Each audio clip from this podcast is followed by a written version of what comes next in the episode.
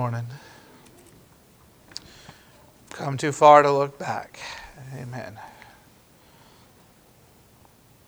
If you have your Bibles, turn with me, if you would, to the Gospel according to St. John chapter 8. Gospel according to St. John chapter 8. This is perhaps one of the most familiar stories of the Bible that we're not sure belongs in the Bible. Now, let me explain that. There's a lot of older manuscripts that don't have this story in it. And uh, there is some debate among scholars whether John uh, actually included uh, this story in his original gospel. However, somehow it found its way in, and I'm glad it did because I believe it's true, and I believe that, there, that God preserved it for a reason and a purpose. And so I'm not one of those that feels like, you know, you got to go to the oldest manuscripts and figure out just what it said and, and, and argue about all those things. I, I believe that God preserved the word that He wanted us to have. I believe in God's sovereignty and His power. And so that's why I'm preaching it this morning, is, is, is because I believe it is God's Word. And uh, I'll, let, I'll let the smart people debate and argue over it. And, uh, and I'll just preach God's Word as I understand it. I invite you to stand with me for, for the reading of the Scripture this morning. You know the story begin reading in verse 1. Jesus went unto the Mount of Olives. And early in the morning he came again into the temple, and all the people came unto him, and he sat down and taught them. And the scribes and Pharisees brought unto him a woman taken in adultery. And when they had set her in the midst, they say unto him, Master, this woman was taken in adultery in the very act. Now, Moses in the law commanded us that such should be stoned. But what sayest thou? This they said, tempting him, that they might have to accuse him. But Jesus stooped down and with his finger wrote on the ground, as though he heard them not. And when they continued asking him, he lifted up himself and said unto them, He that is without sin among you, let him first cast a stone at her. And again he stooped down and wrote on the ground. And they which heard it, being convicted by their own conscience, went out one by one, beginning at the eldest even to the last, and Jesus was left alone, and the woman standing in the midst. When Jesus had lifted up himself and saw none but the woman, he said unto her, Woman, where are those thine accusers? Hath no man condemned thee? She said, No man, Lord. And Jesus said unto her, Neither do I condemn thee. Go and sin no more. Father, thank you for preserving this story for us. Thank you for the lessons in it, and the reminders. Father, we ask this morning that you would once again hide us behind the shadow of the cross. May we preach not our own thoughts and our own ideas, but may we preach only what you would have us to say. May you be glorified and honored in it. We ask these things in your name. Amen. You may be seated. March 22nd, 1824, in the state of Indiana, there's a terrible massacre of nine Native Americans. Another one was injured. Included among them were women and children. And those who were guilty of that massacre, several of them, had been executed. And on June the 3rd, 1825, John Bridge Jr was set to be executed for his role in the massacre. That day, there was, of course, the town had gathered.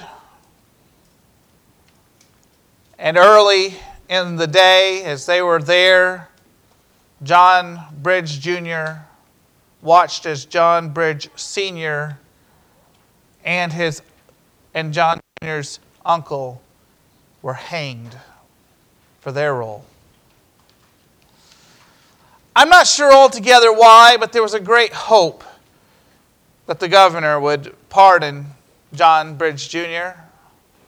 I don't know if it was because of his age or if he had a minor role or, or just exactly what. But they kind of waited around for John Bridge Jr.'s execution. But they didn't receive any word from the governor. And so they had a sermon preached. I don't know what it'd be like to listen to your last sermon. Sermon was preached. Final amen was said. John was led to the noose. They had him there, his hands tied behind his back, the rope lowered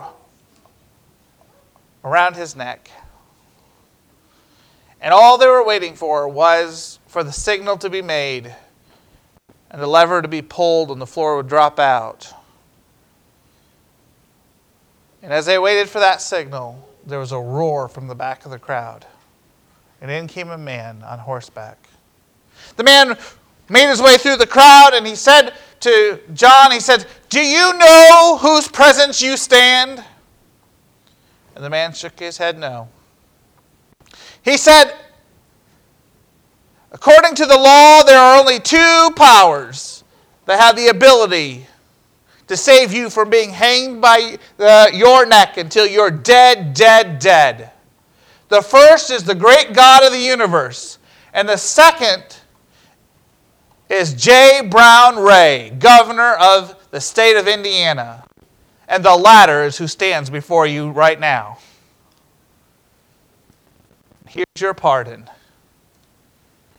You will not be hanged today, son. I don't know what that would have been like to be John Bridge Jr. that day. To go from having to watch your father and uncle be hanged, knowing that in a few short hours you would be following, to be hoping for pardon, but not being sure of it, and then to receive it. What we do know is that John used his pardon well. He went and he opened a dry goods store and died 55 years later.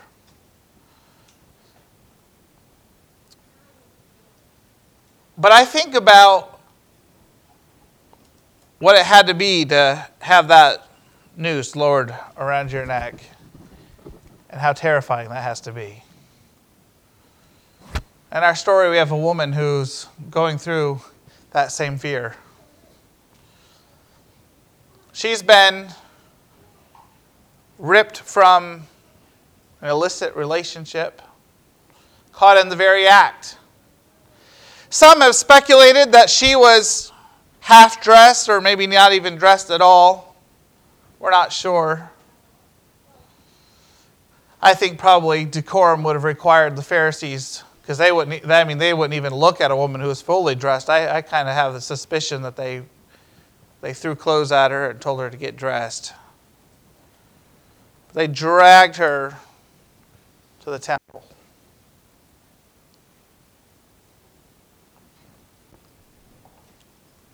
How humiliating. She's thrown down at the feet of a teacher. And this is the proclamation of her sin to all that are there. I don't know why she was in the relationship she was in. I don't know what she was doing. But this we know she was guilty. And I think some preachers will, would preach, and I think sometimes when we read it, we kind of feel sorry for her. And I think also there's, there might be some who are saying, well, boy, does she deserve it. And we're kind of, I think it's kind of hard for us to even to know how to feel about this story.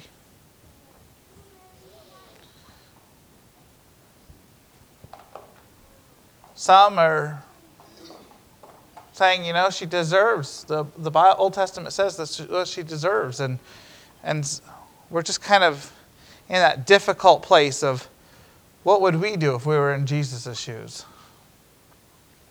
But before we get too far there, I, you know, one of the things that I like to do when I'm reading a, a passage of Scripture, especially a, a narrative, a story from Scripture, one of the things I like to do is I like to step in to the role of the different characters.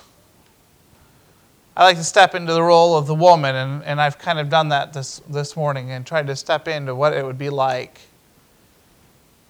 for my shame and my sin to be made public, to know that death is, is what I deserve.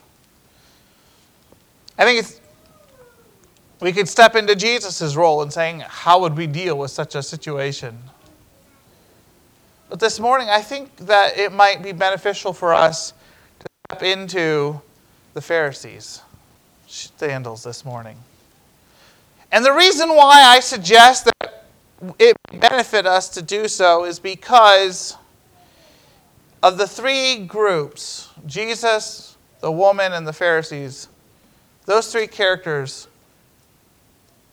it's probably easiest for us to be Pharisees. It's probably easiest for us to be the one who makes those decisions and gets into the into those places of I want to say it this morning? Where we get to the place where we are so concerned about rules that we forget about people.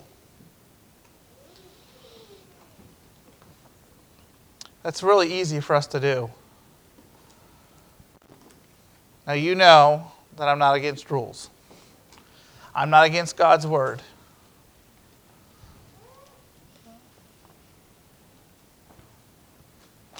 But I think there's a real danger for us who want to be holy and to live holy for us to fall into the trap of the Pharisees. Because do you know the reasons the Pharisees ever started was because they wanted to be holy in a time when Israel was being unholy.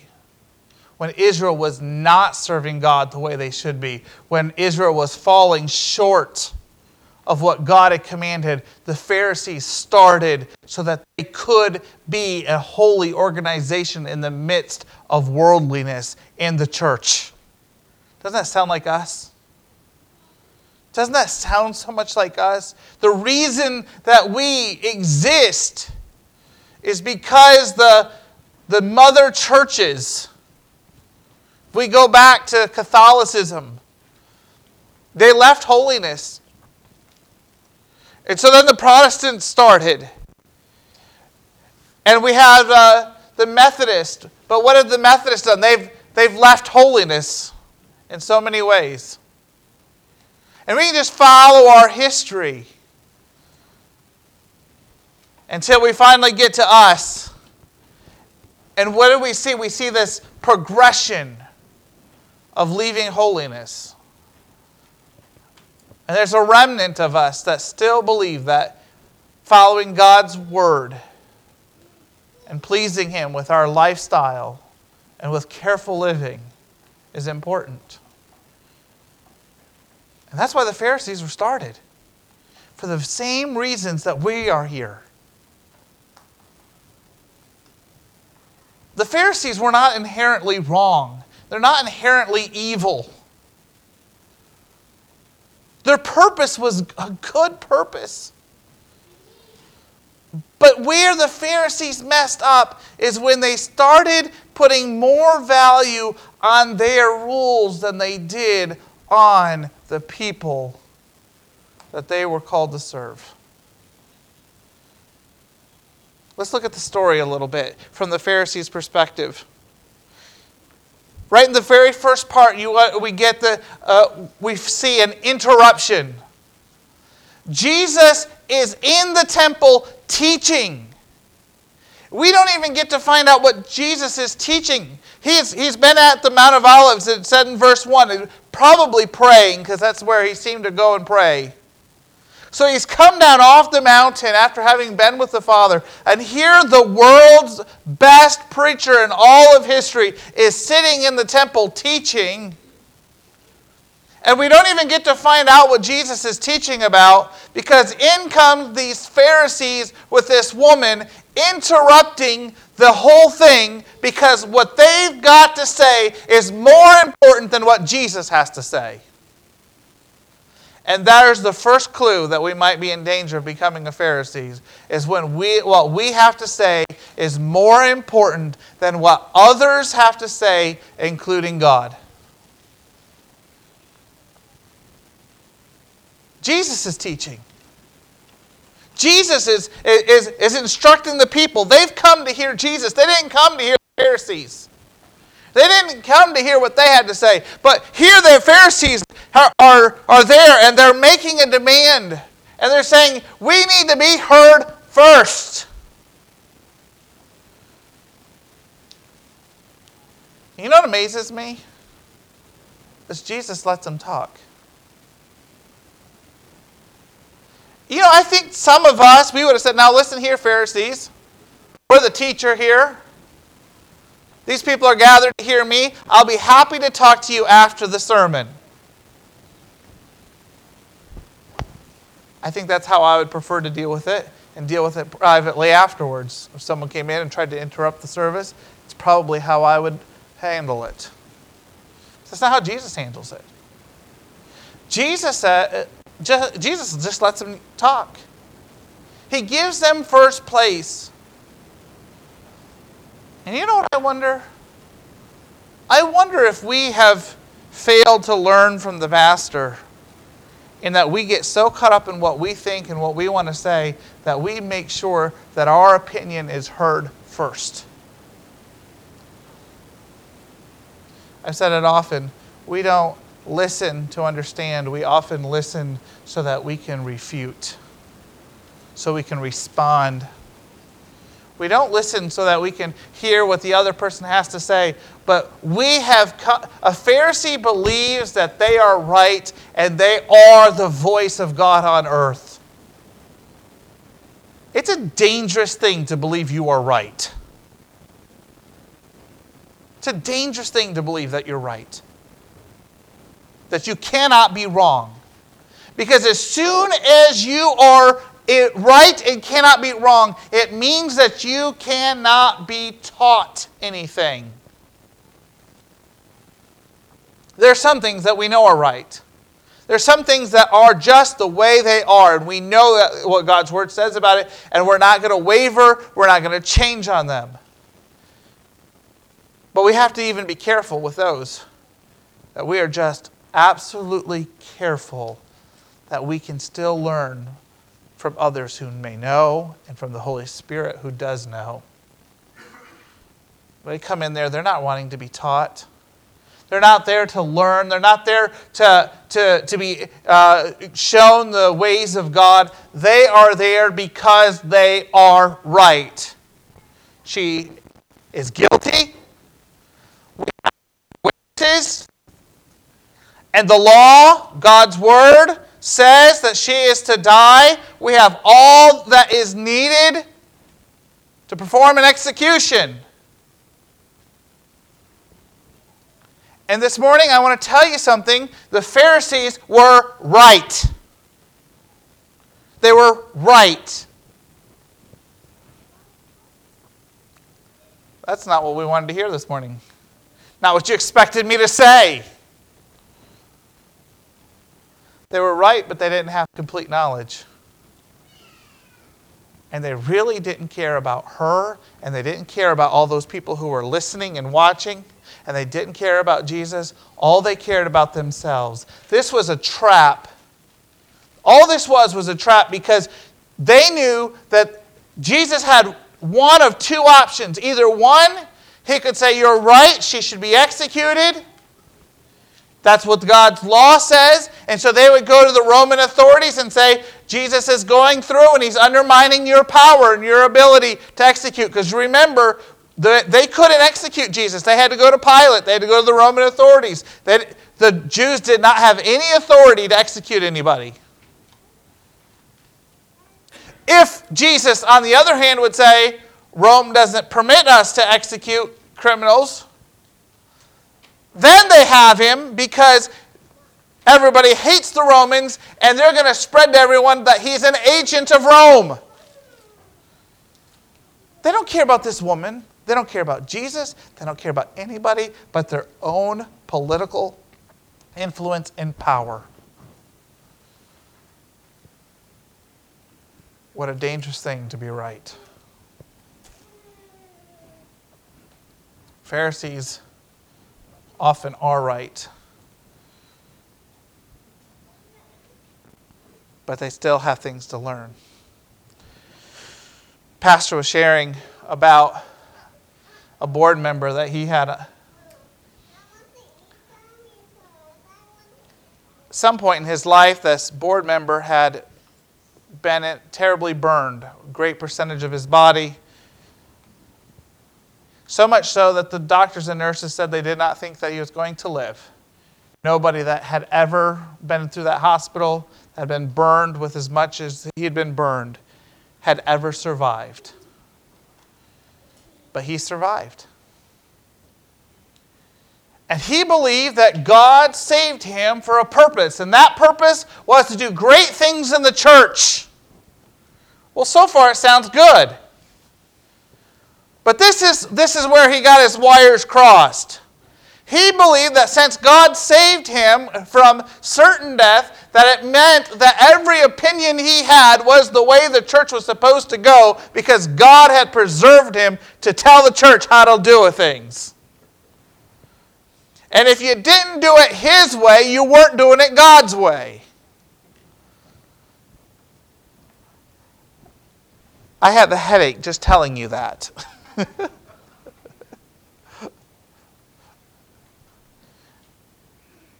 you know, there can be a right way to do things, and there can be a wrong way to do things, and there can be a God's way to do things. And we better be careful that we're doing things God's way and that we're in tune with Him and that we're willing to be teachable. The Pharisees weren't teachable, they were interrupting the teacher. They were interrupting the teacher. In fact, they even say so when they say master. The Greek word there could, could mean teacher or, or great teacher. They're basically saying to, to him, Great teacher, we've got a question for you. What do we do with this situation?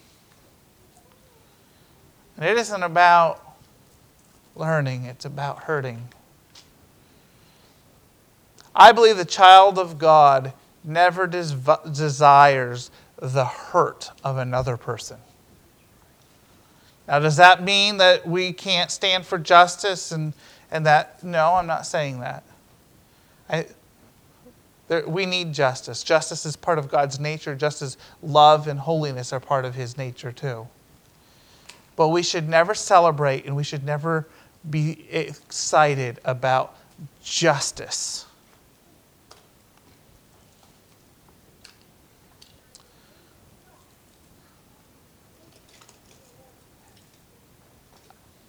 I forget exactly which bomber it was, but I remember we were in a holiness church.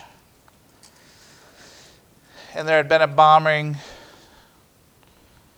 people, of course, had died in the building. And this, this couple, this, this, especially this, this, this one lady, very vocal. Remember, she was saying in Sunday school, they ought to take and tie them up in a building and set bombs and blow them up just like they did to others.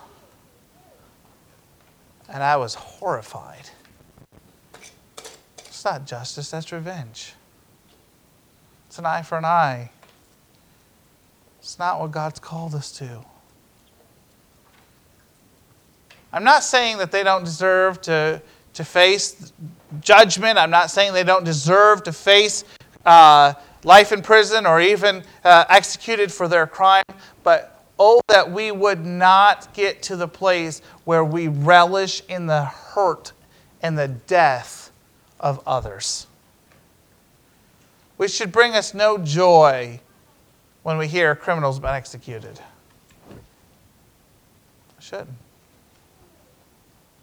And it should bring us no joy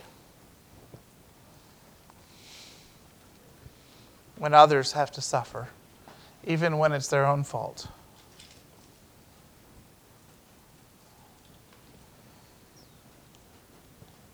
An interruption because what they had to say was more important than what Jesus had to say. Then we noticed there's an insistence. Jesus, tell us what we're supposed to do with this situation. Solve our problem. Do it our way. Because no matter what you say, we're going, to, we're, we're going to use it against you. We're going to hurt you. Here's our insistence we want her to be punished. But what do you say? What do you say?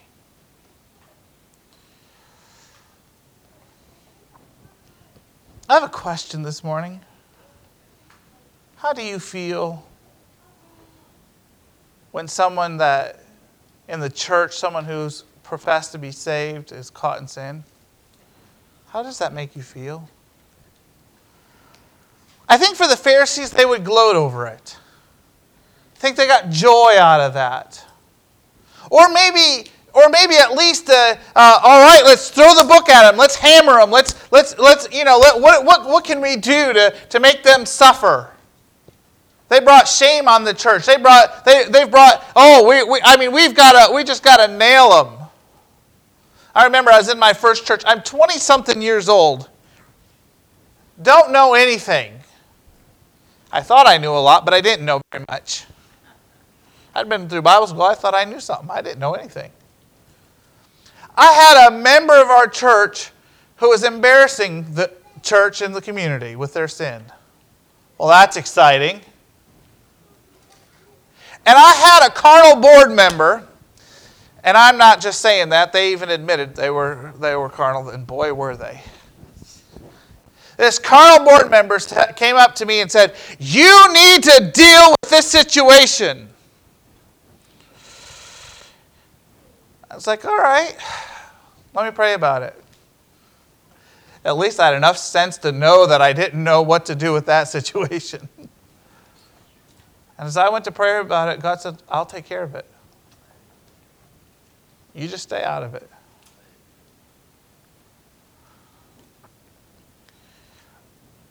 That carnal board member wasn't happy when I came back and said God said he'd take care of it. He wanted me to take away their membership, take, take away their ability to vote, wanted me to do all these things.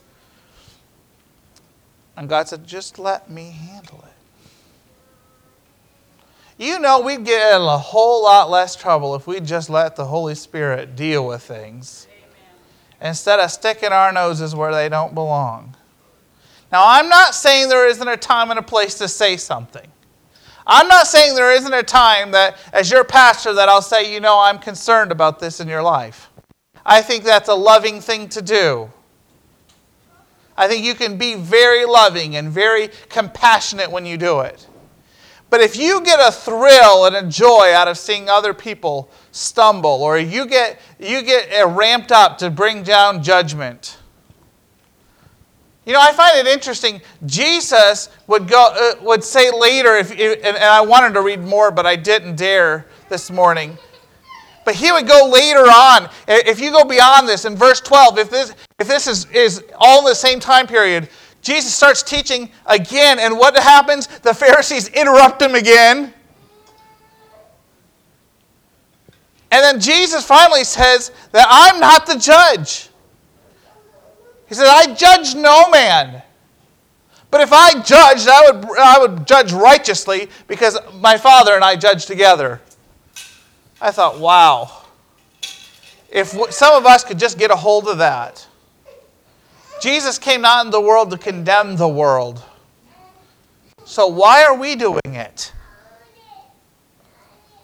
Well, I wish I'd have gotten a little more amens on that, but that's all right.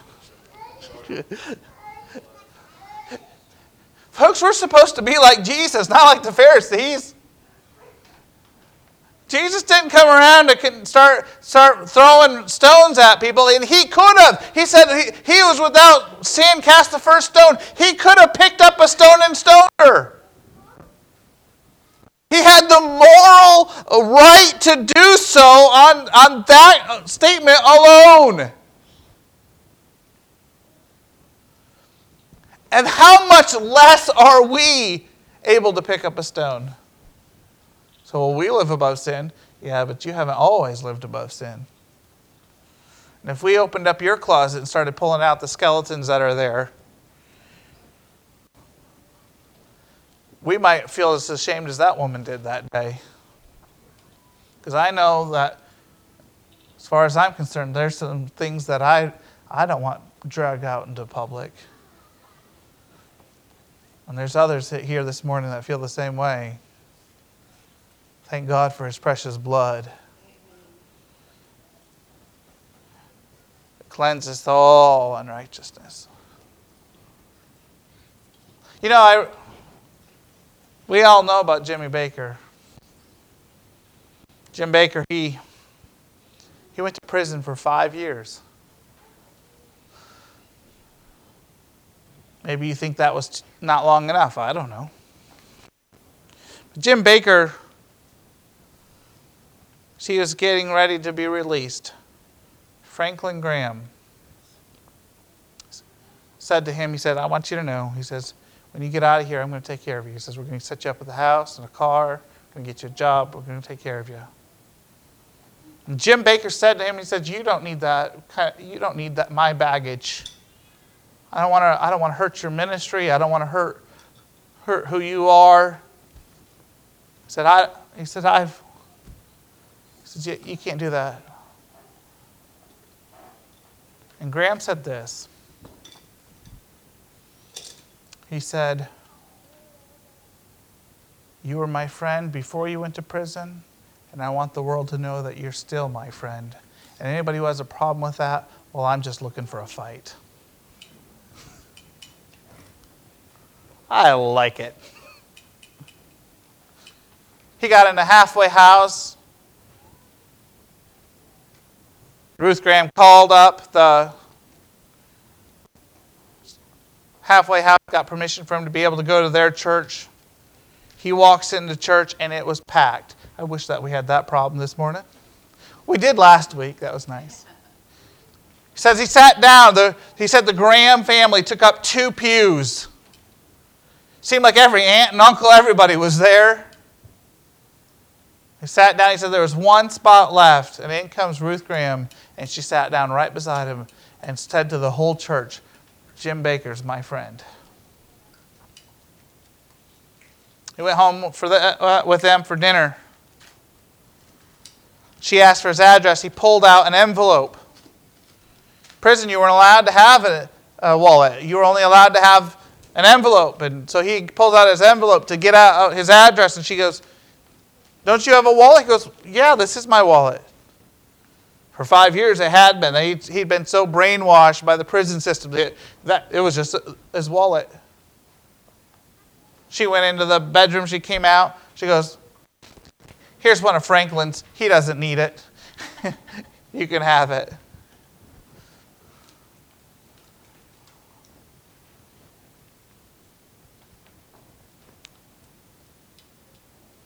You know, we can we can point fingers at how unholy and how uncareful that maybe other organizations and other churches are.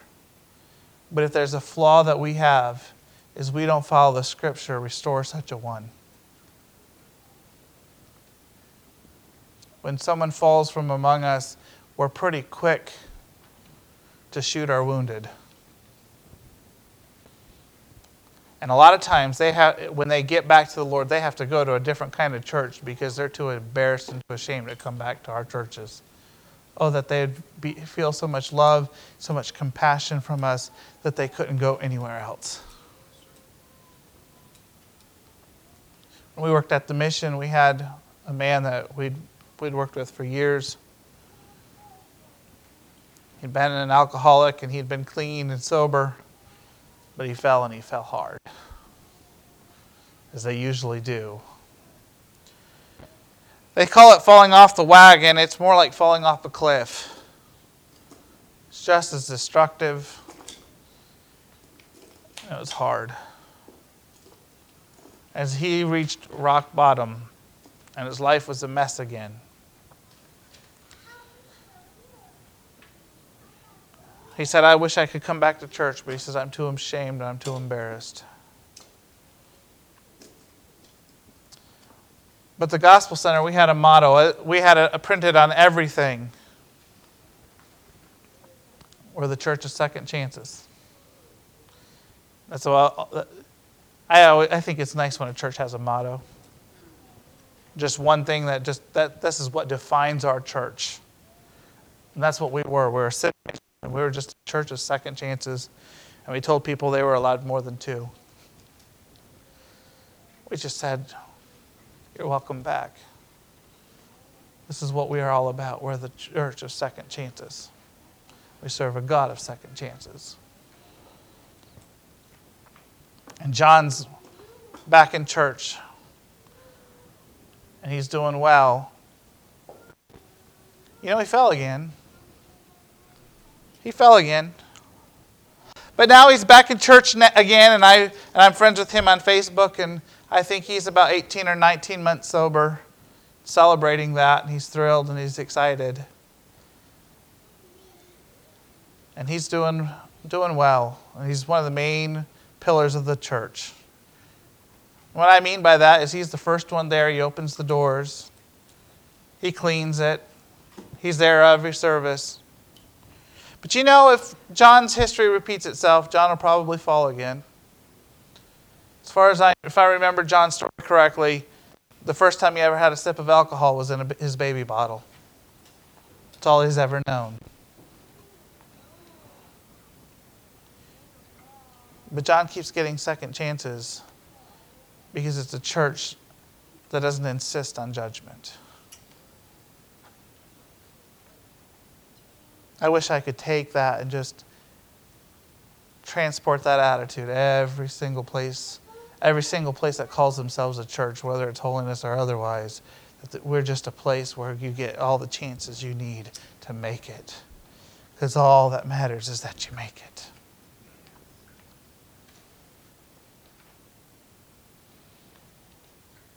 There's an interruption there's an insistence, but then finally, or uh, not finally, I got two more points. Um, an inscription. Jesus started, he stoops down and he starts writing in the sand. You know, there's nowhere else in Scripture where Jesus writes anything.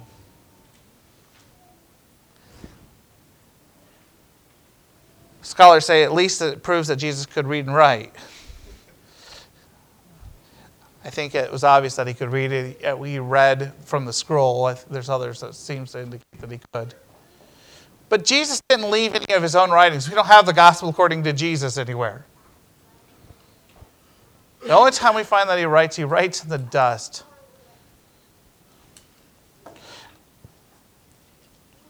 Do you know what he wrote? It's none of your business what he wrote. If it was your business what he wrote, then John would have told us, or the Holy Spirit would have instructed John to do it. There's so many people arguing and fussing about what Jesus wrote that day, and it's just simple. If I was writing my commentary, eh, I would just write, It's none of your business what Jesus wrote.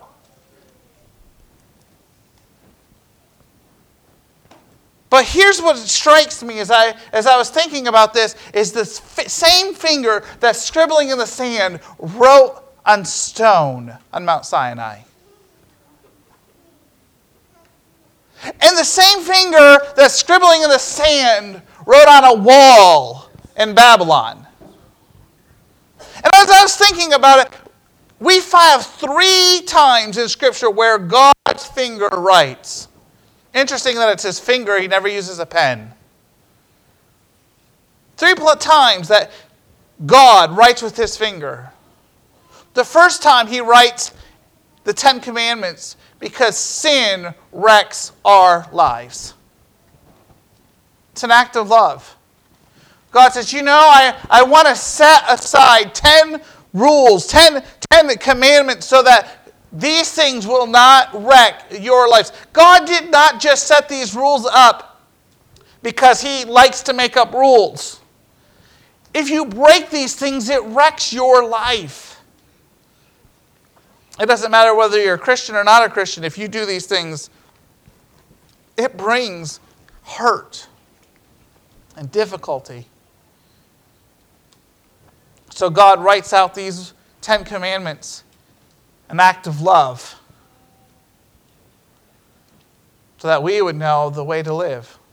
He then goes to Belteshazzar uh, and, and, and in Babylon and he writes out, and what does he write? He writes judgment. You're saying, wait a minute, preacher, did, wait, we're, we're, I thought you said judgment was for Pharisees and, and that was a problem. Do you know that God would not have had to give the warning of judgment, I believe it was an opportunity to repent. And when God's word tells us of judgment, I don't believe it's God's anger kindled into the place where he's all excited and he's whoo, he can't wait to just bring down judgment, but it's a warning, it's a it's a statement of this is going to happen. Be careful.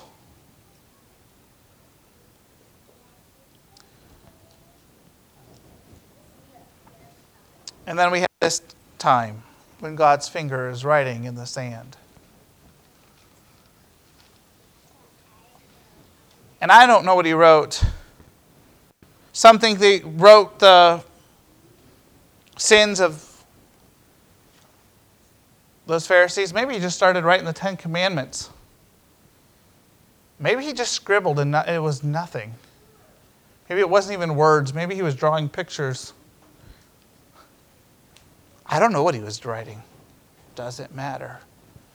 But what we know that came from this was forgiveness. They were acts of love. All three times that God's finger writes acts of love. And may we always, always operate from a position of love.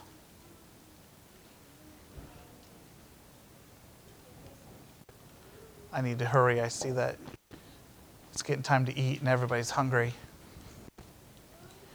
Finally, there's an instruction go and sin no more. You know, there's one danger about preaching about Pharisees is that sometimes we can fall in the ditch on the other side of the road. There are people that are always, anytime you take a stand against sin, you're the moral police. You're a Pharisee. You're, you're, you're, uh, uh, you have no right to, to say what you're saying. Jesus said, Judge not. He said, if, you be, if you're without sin, cast the first stone. You don't have any ability, you don't have no power. You should not be saying what you're saying. Folks, that's not right at all either. If you read through the Old Testament prophets, they're all bringing judgment, but it breaks their hearts. Reminds me of the fellow who had seen his, seen his buddy and he, he hadn't seen him in a while and he said, uh, You know, we got a new preacher. He goes, Oh, yeah? What happened to, the, uh, to your old preacher? He says, Well, we voted him out. Well, why'd you vote him out? Well, he kept telling us that we were going to hell. Well, he said, Did you get a new one? He says, Yeah, we got a new one. Well, what does he do? Well, he tells us we're going to hell too. Well, what's the difference between the first preacher and the second preacher?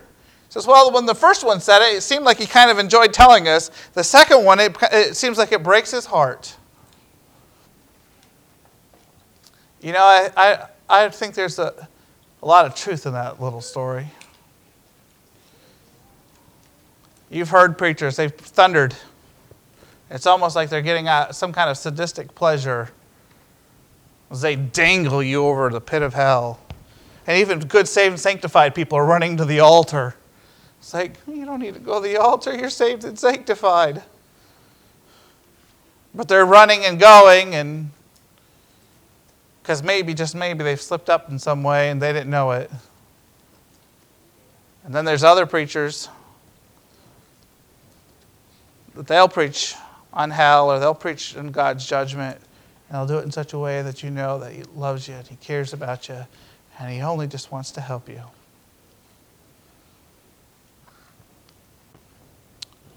I hope I'm the latter and not the former.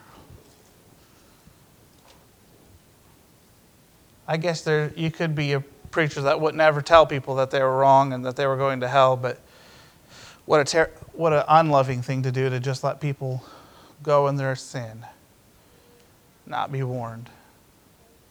You see, there's a there's a there's a right way. The Pharisees take joy and pleasure in judgment. Those that hate the moral police, they take joy and pleasure in their sin.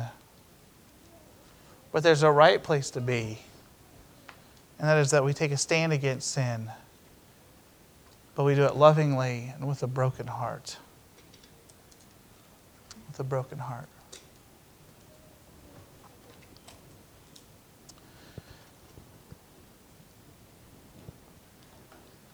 Where are we this morning? This story. Are we have we become the the Pharisees?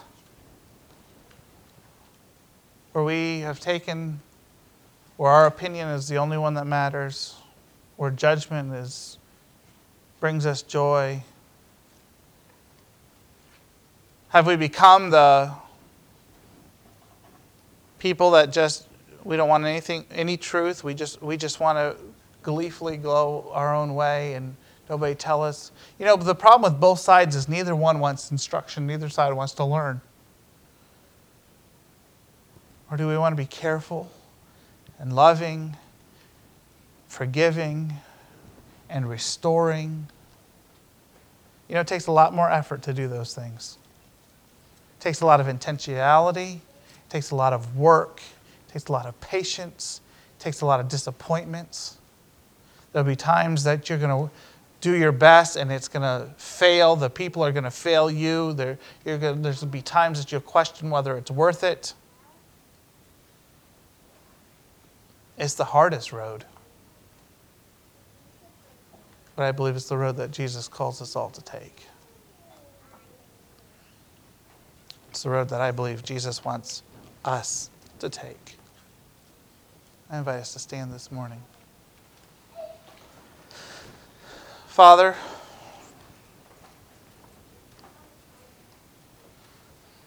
I don't want to be a Pharisee. I don't want to take pride in my rule keeping. I don't want to compare myself to others and always be the best in my own mind. And Lord, I don't want to fall on the other side of the ditch. I don't want to, I don't want to just become ignorant and, uh, of, of your ways and of the truth.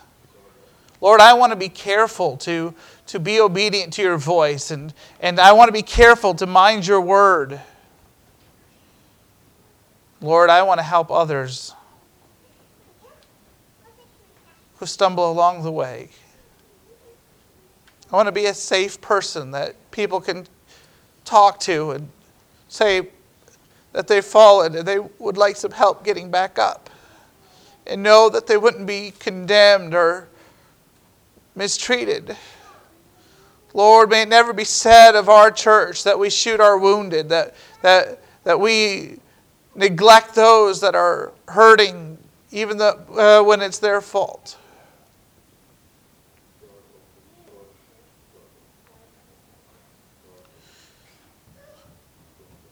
I want to be like Jesus.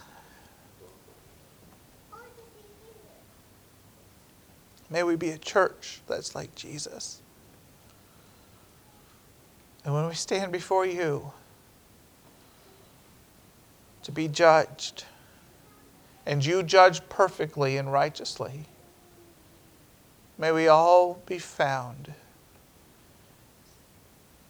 perfect, not because of our own righteousness, but because of your precious blood and the sanctifying power of the Holy Spirit.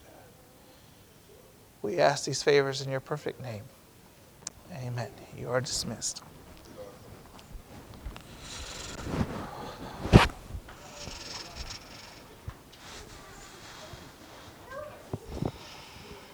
That's long winded.